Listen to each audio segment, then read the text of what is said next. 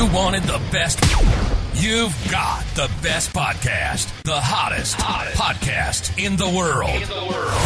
The Chris Voss Show, the preeminent podcast with guests so smart you may experience serious brain bleed. Get ready, get ready. Strap yourself in. Keep your hands, arms, and legs inside the vehicle at all times, because you're about to go on a monster education roller coaster with your brain. Now, here's your host, Chris Voss. Hi, folks. Chris Voss here from thechrisvossshow.com, thechrisvossshow.com. Hey, we're coming here with another great podcast. Welcome, guys, one and all, the Chris Voss Show, the family that loves you but doesn't judge you. I mean, how great is that? That's the best thing ever. I don't know why every guest loves that. that Everyone loves that. Yeah, Yeah. We've all we all I- family members.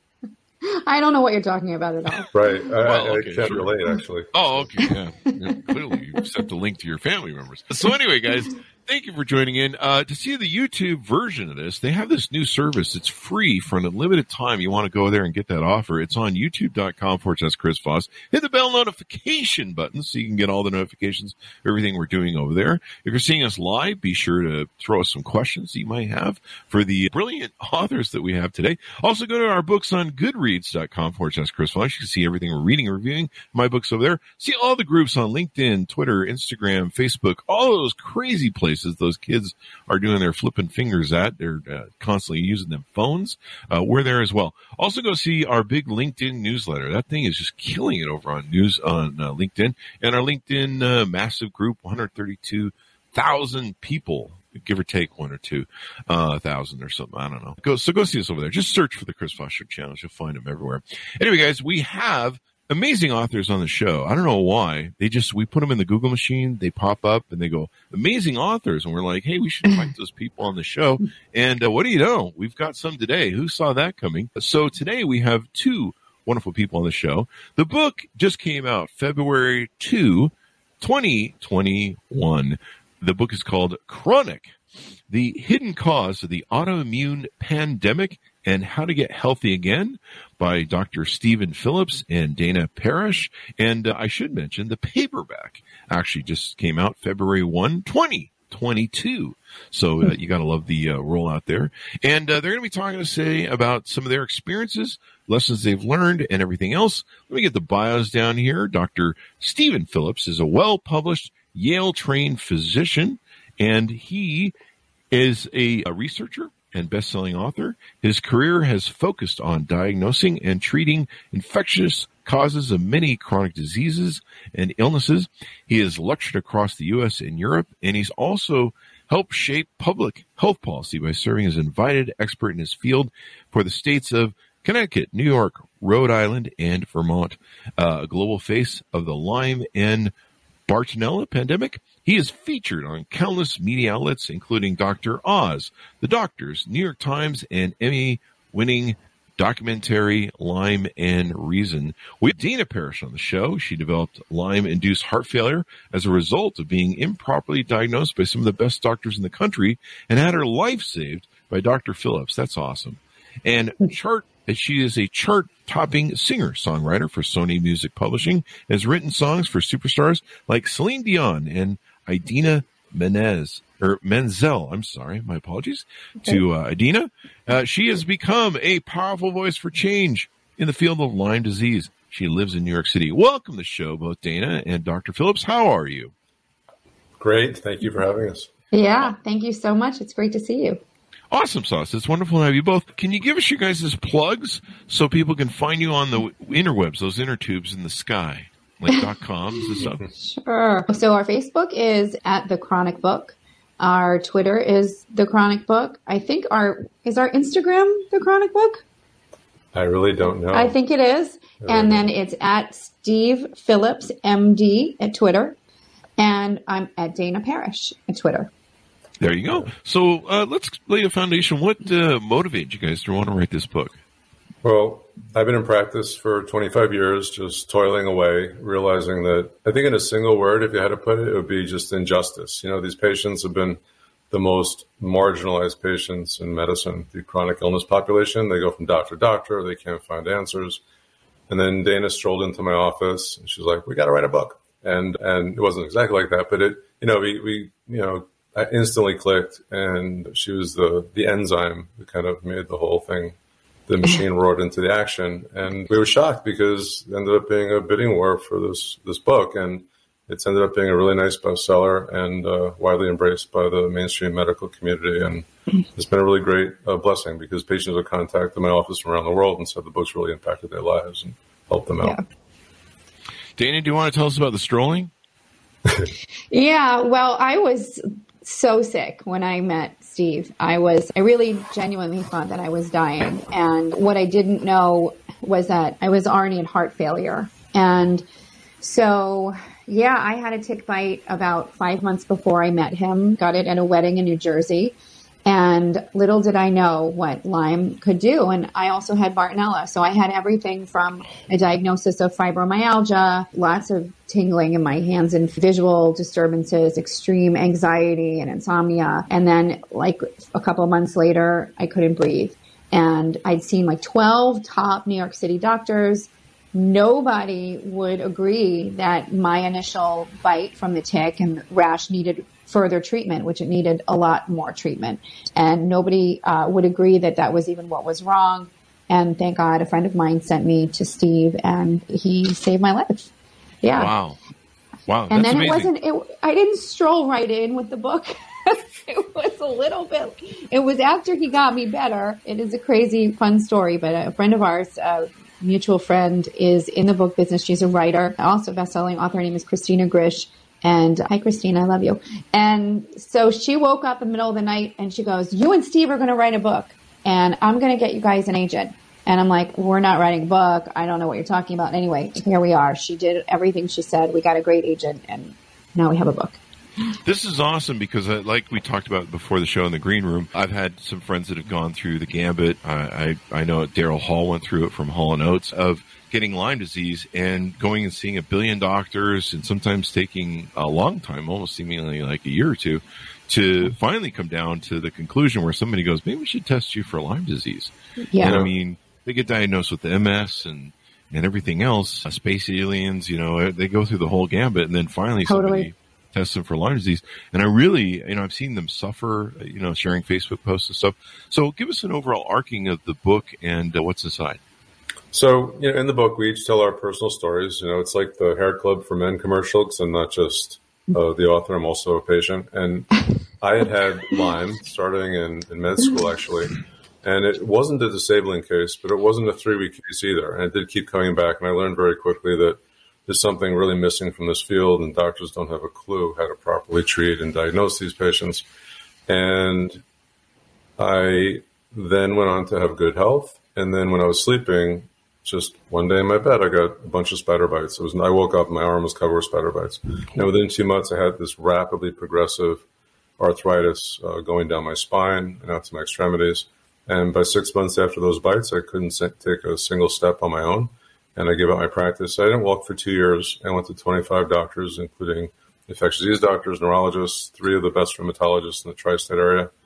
And my diagnosis was rheumatoid arthritis and ankylosing spondylitis.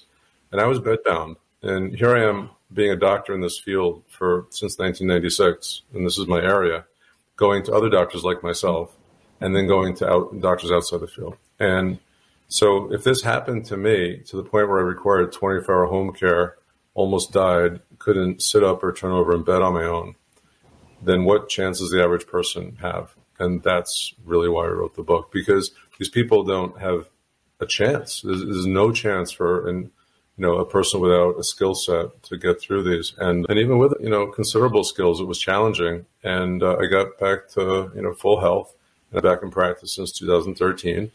And and the book sets, you know, aside from my personal stories, it goes over like a deep dive in the medical literature. There's hundreds of references to medical journal articles. It's not a textbook, but it's also like a highly vetted, really, really uh, well documented overview of these many infections. Lyme is the one that everyone's heard of, and there are many, many more. And Bartonella is probably the second one that's the most important because it's very, very common and can be very severe.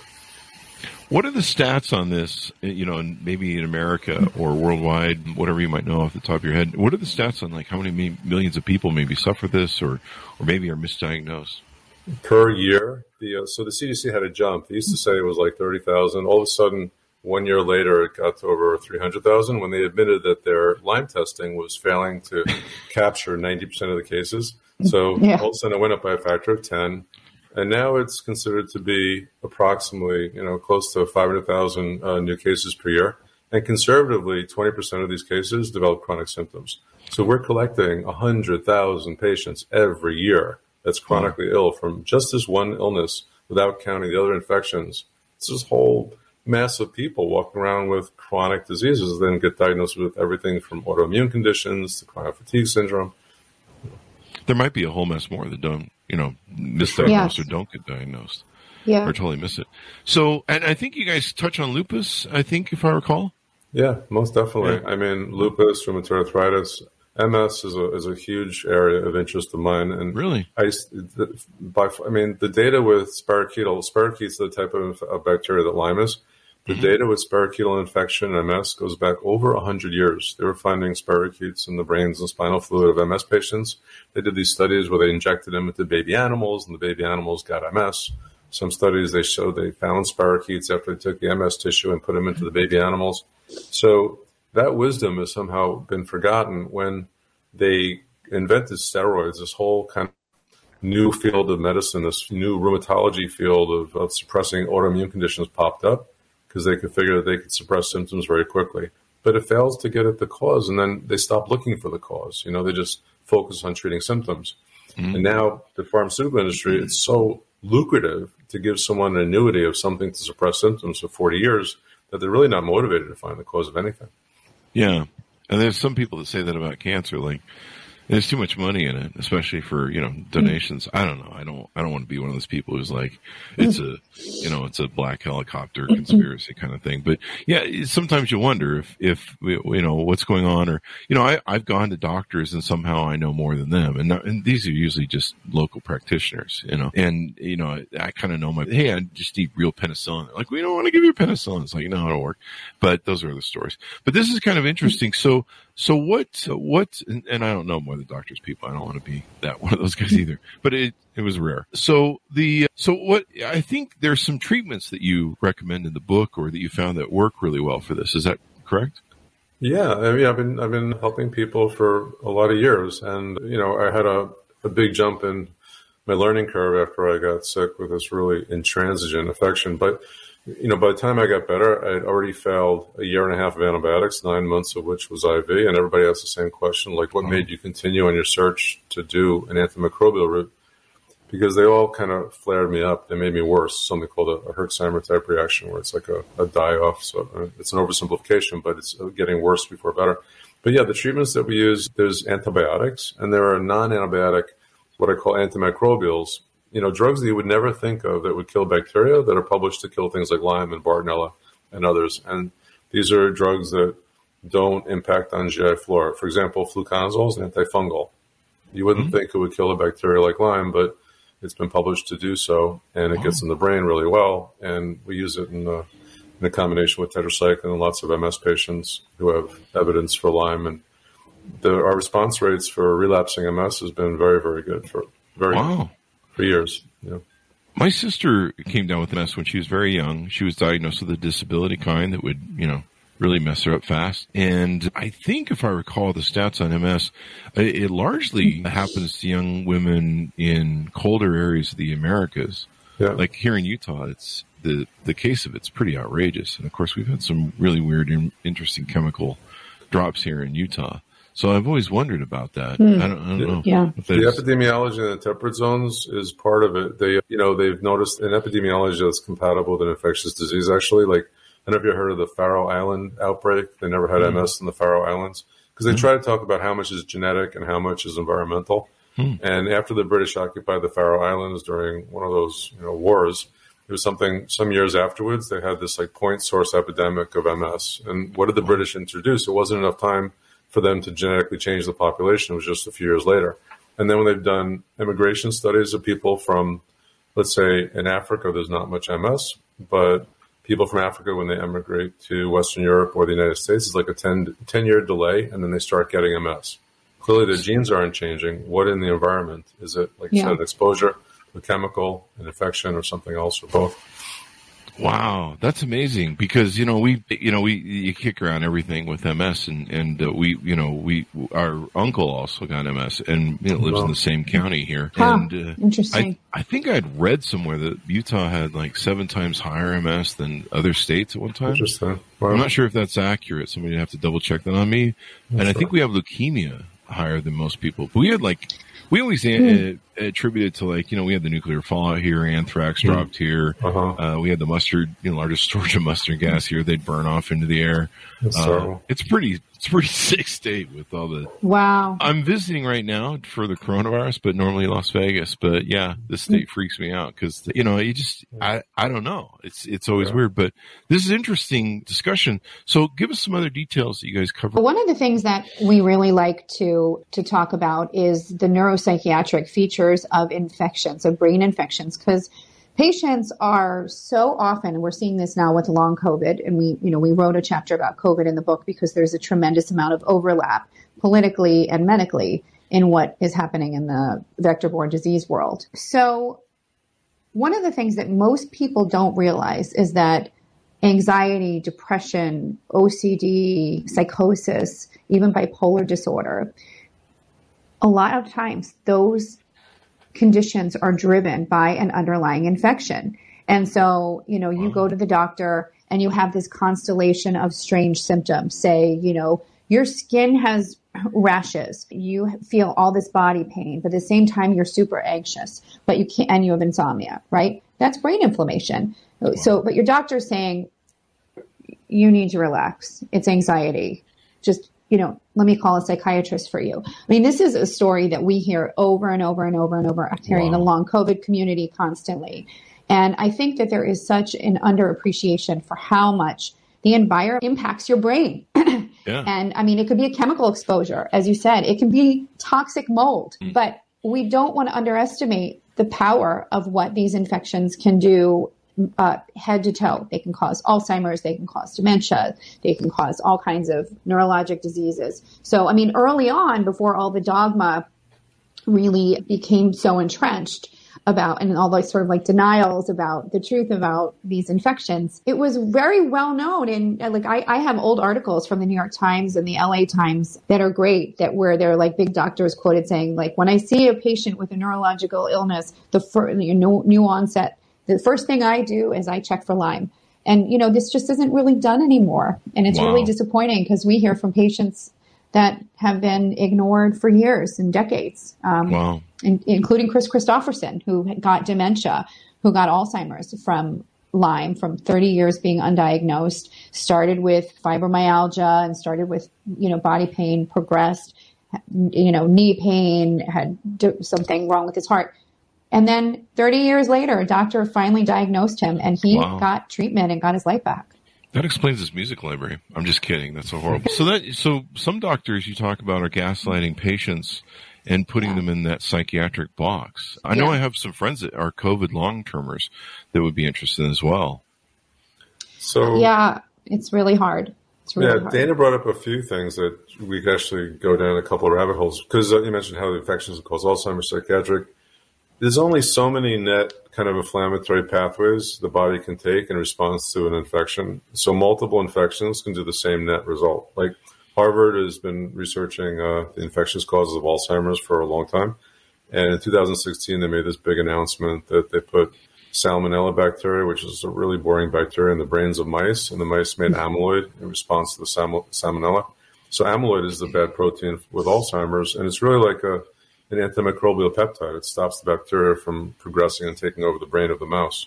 So Wow. mice that aren't able to make amyloid, if you give them a, a brain infection, they'll die of salmonella. So it's really protective in youth, and it doesn't really matter if things are protective in youth if they're detrimental in old age because Mother Nature doesn't really care about animals once they have babies. And that's kind of the way it is for the other ones too. Same with this other protein called alpha synuclein, which is the one involved with Parkinson's. And they find that that protects mice from viruses.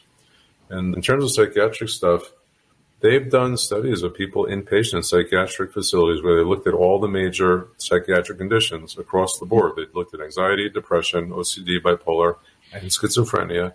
And across the board, they had almost a doubling of the Lyme positivity rate.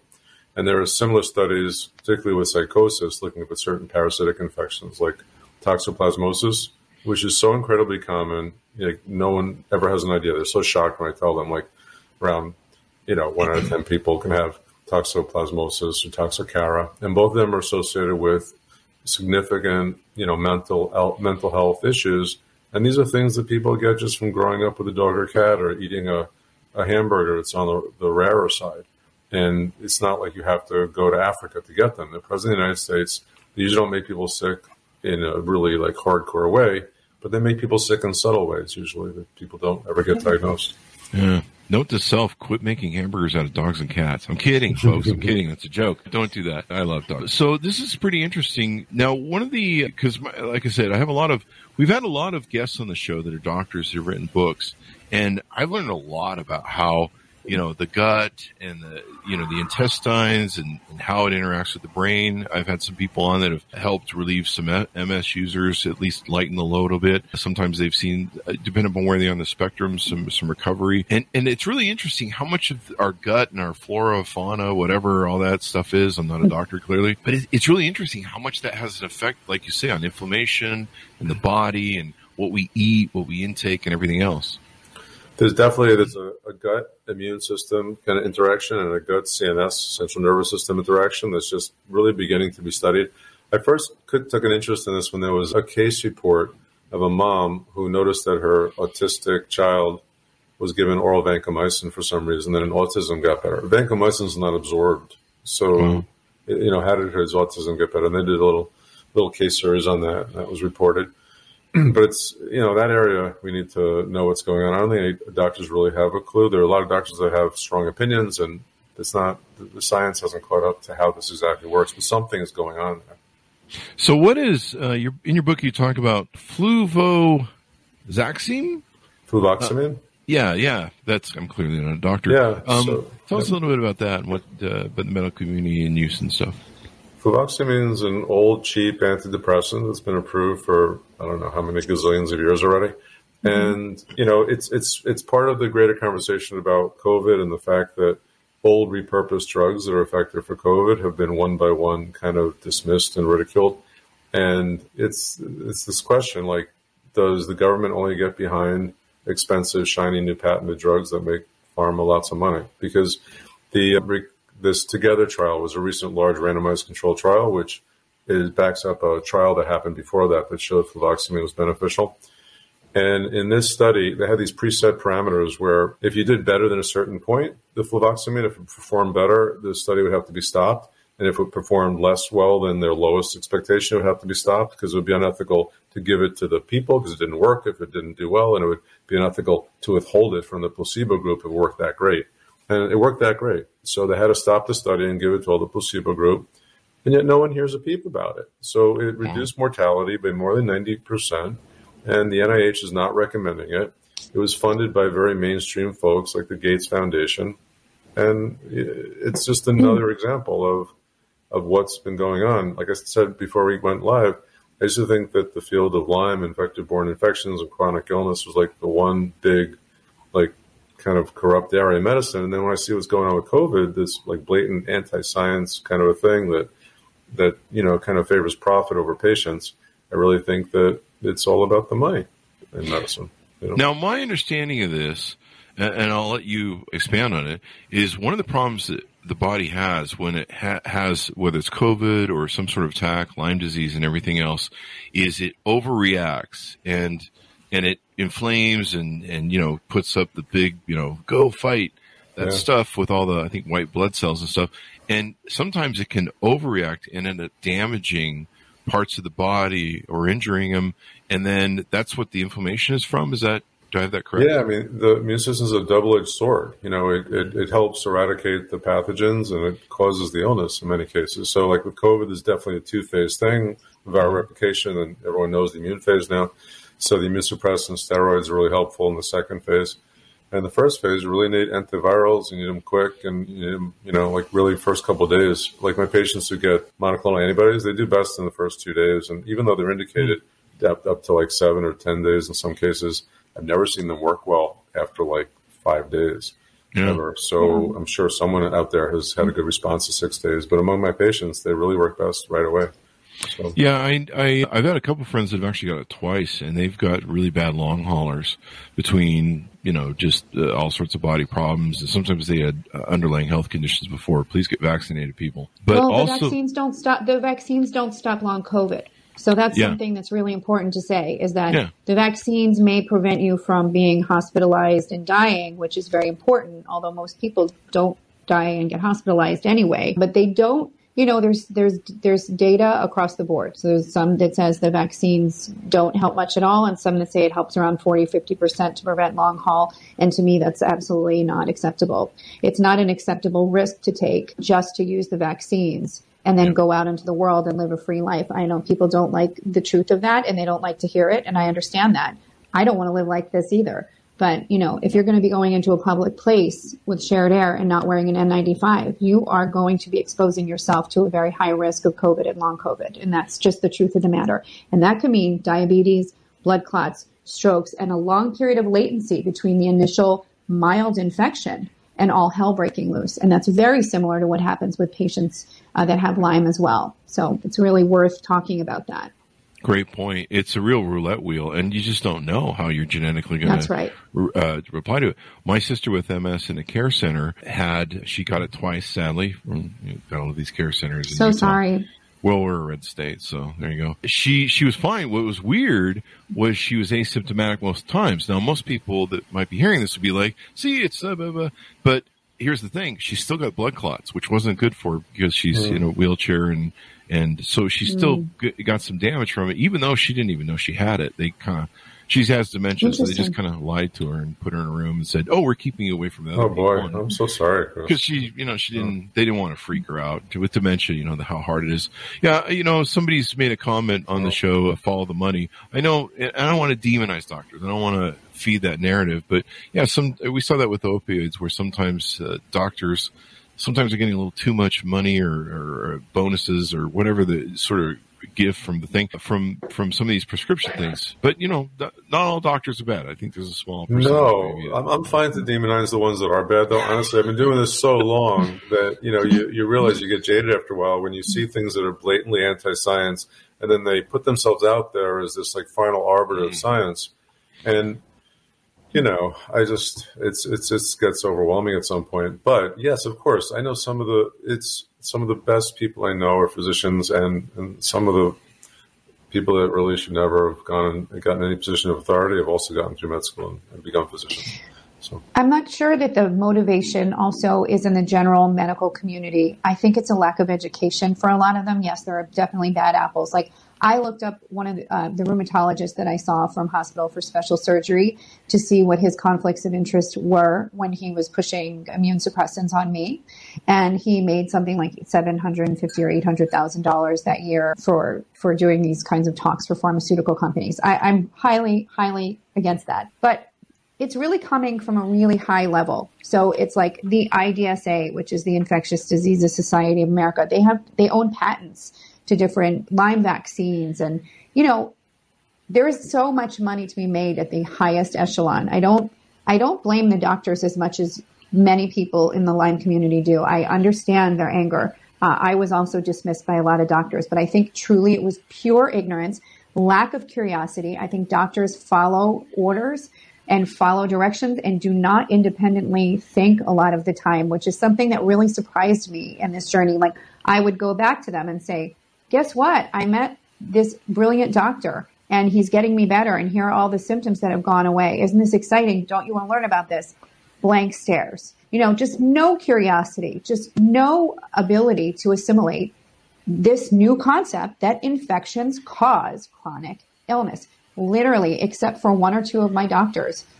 No, nobody, nobody took it as a learning opportunity. It was really disappointing. But one of my doctors did, and actually went and diagnosed one of her cousins who lived in Canada, brought her here to the U.S. for treatment. Cousin got well, and now she sees it in a lot of her patients, and she's now sending them to people like Steve. yeah. So, and I actually went back to my three rheumatologists, you know, because they wanted to give me immunosuppressants as well, and I just couldn't, I just couldn't do it. I just kept saying, you know, I'm born with this immune system for a reason. I want to make it stronger, and make whatever pathogens in me weaker, you know. And um, and like, well, we can't help you. So a year and a half went by. I got well. I went back to them. I said, look, you know, this is my case. Here's my blood test. My inflammation levels were off the charts high. My knees were the size of soccer balls, literally, and beforehand. And I get back to normal. And I said, is this going to change how you treat any of your patients or approach patients similar to me? And they're like, look, nobody can deny what you, you how you've come back from this, but we couldn't possibly. This is how we're trained. We're in this for doing this 30 years. You expect this based on this out of the box thing to change our whole lives upside down, and just they couldn't do it. They're seeing yeah. you know 20 patients a day, whatever. They're on this like tread, whatever the hamster wheel. They can't get off. That's part of it too. Doctors are so busy in today's medicine, unless you have like a boutique practice where you don't take insurance, you spend an hour with the patients. But if you're doing seven minutes per patient, you think you have time to unravel the the big mysteries of medicine? There's like no way. Know? yeah. yeah. the and I, I imagine doctors are also they've got a gun to their head with you know all the lawsuits. I mean, over over my over my over my lifetime, I've watched you know these these lawsuits of you know malpractice. I mean, if they do the wrong thing, you know lawsuits come, and a lot of them had to close their practices because of the malpractice suit insurance. So maybe some of that is is you know that sort of well, we can't really play outside the lines. Maybe I don't know. Maybe that's it. You, you know, know, doctors are getting sued yeah. though for underdiagnosing and undertreating these illnesses too, and yeah, they've been sued successfully win. for that. You, so they're not protected by failing to diagnose these and failing to treat patients and you yeah. know, listen to their.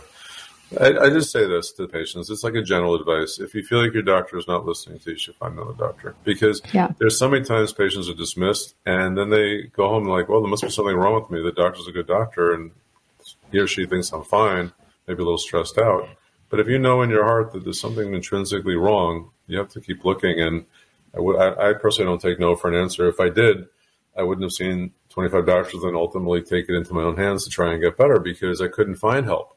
I went everywhere. I don't know how many more doctors. I wasn't going to go to 50 doctors. At some point, I was able to thankfully help myself. But you know, now the the education about these infections, it's all risen. It's, that was 10 years ago when I got sick.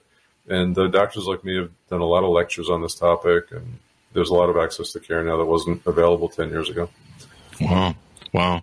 You know, it's it, so basically your recommendation is is if people think they're suffering from this and they're not getting the answers they want from their doctor, they should number one, of course, read your book, maybe reach out to you, or at, at least you know get some second or third opinions. Well, actually, yes. Although the second and third opinion has to be, come from the right kind of a doctor. This is the mistake that we all made in the beginning. Learn from my mistakes where I went to all the mainstream traditional. I was went to NYU and Mount Sinai, and I went to the regular doctors, and nobody had any clue. Even though it was very, very obvious. What I kept saying, like, "Do you think it could be from that tick bite? Do you think it could be from the Lyme?" No, just shut me down. Why? One doctor from and one infectious disease doctor from NYU actually had the nerve to say to me, "I said, how do you know? Why?" And he said, "Because I went to medical school." And he also told me that Lyme was killed 100% of the time with an antibiotic in the test tube. And that's actually not even true. So, you know, again, like if you're not going to pursue the right care, so in my opinion, you know, you could go to an integrative doctor, you could go to a functional medicine doctor, and then there are doctors that mostly treat Lyme and other vector-borne diseases. All that they are associated with a an organization called ILADS, I L A D S dot org. So you can always write to them, tell them where you live. I live in Utah, and they'll send you back the five or ten doctors that are closest to you, and you you know Google and see who feels right that's actually and and it ended up that a friend referred me to Steve, but I went through all of those steps and it was very very helpful to just kind of see what was out there and what my options were and they felt like they got much bigger when I recognized that I didn't have to stick with these sort of dogmatic in the box thinkers. Mm-hmm. And I think with Lyme disease, some people don't know they're bitten or whatever. I know one indication, or uh, well, correct me if um, I'm wrong here. One indication is the bullseye. If you pull out a tick and you and you uh, within what two or three days you see a bullseye, that's that's an indication. I mean, the thing is, it's it's not nearly as common as the stereotype you know suggests. Mm-hmm. The problem is that it's part of the diagnostic criteria now, so you get the skewed sample of what CDC says happens. So it's like saying what percentage of or you could say this conclusion like 90% of people in uh, prison have committed a crime when committing a crime is like entrance criteria, obviously, to the prison. it's like that with the bullseye rash. Before they used it as part of, of surveillance criteria, the old studies from the 70s, it was 25% of patients from the original data when they first discovered Lyme was 25%. It's not 90% or 70%. In my oh, experience, it's the minority. And, you know, but there's also, there's a skewed sampling on both sides because the people that I see that come in with complex later stage illness, most of them came into that because they didn't see the rash, you know, so it's skewed mm-hmm. that way too. And you know, for my sister, my sister's what in her forties now. She's seven years younger than me, which is really weird to have someone seven years younger than you in a a care center with with people that are uh, elderly, and you know it's hard. It's harder for her because she's her age group isn't in there. It can you know if they've if they've really been suffering from this for like 20, 30, 40 years, uh, does some of the remedies and, and advice you give in the book still help them, or is this something so, needs to be caught yeah. early on? So just in general terms about MS, I'm sorry I can't give you know specific advice, just the disclaimer. But primary progressive MS, which it sounds like you know she has, is a different animal than than relapsing MS, and it's got different characteristics. Tend to be less lesions. Obviously, there's no ups and downs, just a slow, steady decline. Those patients we don't actually encourage to even come see me because they don't have a, a very good outcome. They get like in my experience, we've only had a 15% uh, response rate, with whereas the relapsing MSs, it's like 90, 95%. Yeah. So with fibromyalgia or maybe somebody who has Lyme disease, yeah. they, and there's been suffering for maybe 20 years, 30 years, and they, and they, again, they don't, they didn't get it misdiagnosed. Do, do these things help or is it really something you have to jump on right away? No, for fibromyalgia, it's like one of the easiest categories of patients to make better. So they've done mm-hmm. studies again, this is a very Lyme centric conversation. There's so, so many infections, but I know Lyme is one that everyone's heard of. But they've done studies with Lyme where they had the, the very CDC positive stringent criteria for Lyme. So, you know, the people had Lyme. And then they followed them. And then, then they met the very stringent American College of Rheumatology criteria for fibromyalgia. And then they did muscle biopsies on them to see like what percentage had Lyme DNA still in their muscles causing the aches. It was 75%. So, you know, there is really good evidence now that Lyme is associated as a causal thing for fibromyalgia. some doctors like to call it post Lyme fibromyalgia, but it's just still Lyme, you know? Because yeah. anybody that has Lyme has the same symptoms as fibromyalgia. And, you know, what's the difference? You draw this imaginary line in the sand, you get your 3-deoxydoxy. It was Lyme, your symptoms 1 through 10. Now those symptoms 1 through 10 are now called fibromyalgia. It's kind of like yeah. almost wow. silly. It's really interesting how our bodies work and how, I don't know, fragile we can be sometimes. Is there anything you want to touch on? Excuse me. On the book before we. You know, I just think that it's a great guide for patients and doctors. I've been so um, touched by how many patients have given a copy to their doctors and how responsive some of them have been. We really, really appreciate hearing that because this was a huge labor of love. It took us almost three years to write. And, you know, I wish honestly that I had this book when I was going through my illness. And I wish that I had the resources and, and everything that we provided in the science. You know, one of the things that was also really helpful for a lot of patients in showing the book is all the science that we provide. It is not, it is not voodoo. This is hardcore science that they can bring and support the conditions that they're going through and, and hopefully get help. Yeah, and that's not all the science there is. The publisher was like, enough. It's not a textbook. I mean, I think I included, you know, 300 references. I'm like, yeah, that's that's way too much. But the science is so strong. I just want to tell you, in, in 2009, I was one of a handful of doctors that was invited to speak at this national hearing in Washington D.C. at the IDSA, you know, hearing Infectious Society of America, because this big, big, you know, conflict about chronic Lyme, and they asked me to write up the data that documented chronic Lyme as of 2009, and now there's a lot more. Ended up being 81 pages long with over 200 references, and mm-hmm. that was the data in 2009. And it's like I said, progressed quite a bit since then. Since then, we've realized, and don't ask me why it's taken 35 years of fighting to find this. Since then, major universities like Johns Hopkins and Tulane, Northeastern, and many others have shown that they can't even kill Lyme bacteria in the test tube with the antibiotics that are purported by IDSA to be curative in humans. Wow. And, you know, that's like a big, like, aha moment for most people. You're saying it's it definitively cures people and you can't kill it in the test tube where there's no place for it to hide, can't get inside a cell, can't get in a brain cell or a heart cell or in a ligament where the blood doesn't get in, and you still can't kill it when it's out in the open. So anyway, um, that's that's that. It's it's uh, it's really important. People share your book, share share what you guys have out there. I like the idea of passing to the doctor. You know, the one thing I, I, I always want to clarify with people is is science is always evolving. It is never a final because I get these people. You see them online. They're like, "Yeah, well, science told me this yesterday. Now they're saying something different." It's it. The beauty of science is it's it's always an evolving thing, and we're always learning more and developing more. And you know, it's it's never a finished product where you're just like, well, this is the end all be all. So keep that in mind, folks. So give us your guys' plugs so that we can, that people can check you out, find you out on the, on the, uh, interwebs. Well, the Chronic book is our website. I should have said that earlier. I forgot. And you can buy our book at Amazon, at Barnes and Noble, Target, Walmart. Wherever books are sold. Yeah, yes. everywhere the books are sold. That's what we're supposed to say. And uh, at Steve at Steve Phillips MD is my Twitter, and Dana at Dana Parish is my Twitter, and then we have uh, Facebook the, at the Chronic Book, and also uh, Twitter at the Chronic Book. There you go. And Instagram, you go. yeah. Well, thank you very much for coming on, both of you. We certainly appreciate it. It's been very insightful, and hopefully, we've helped some people here. Yeah, thank okay. you so much for thank having us. Thank you. Thank it was you so great much, to Chris. be here. Thank you.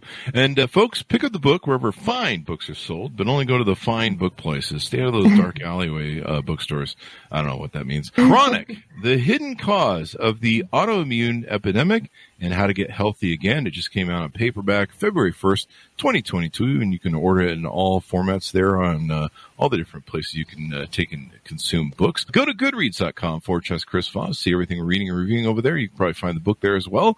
Also go to youtube.com forward slash Chris Voss. Hit that bell notification. We have so many brilliant authors on. You definitely want to see everything we have going on there. Also go to all of our groups, Facebook, LinkedIn, Twitter, Instagram, TikTok, all those different places. Just search for Chris Voss, the Chris Voss Show, our major uh, newsletter on LinkedIn, and our big group on LinkedIn as well. Thanks for tuning in. Be good to each other, and we'll see you guys next time.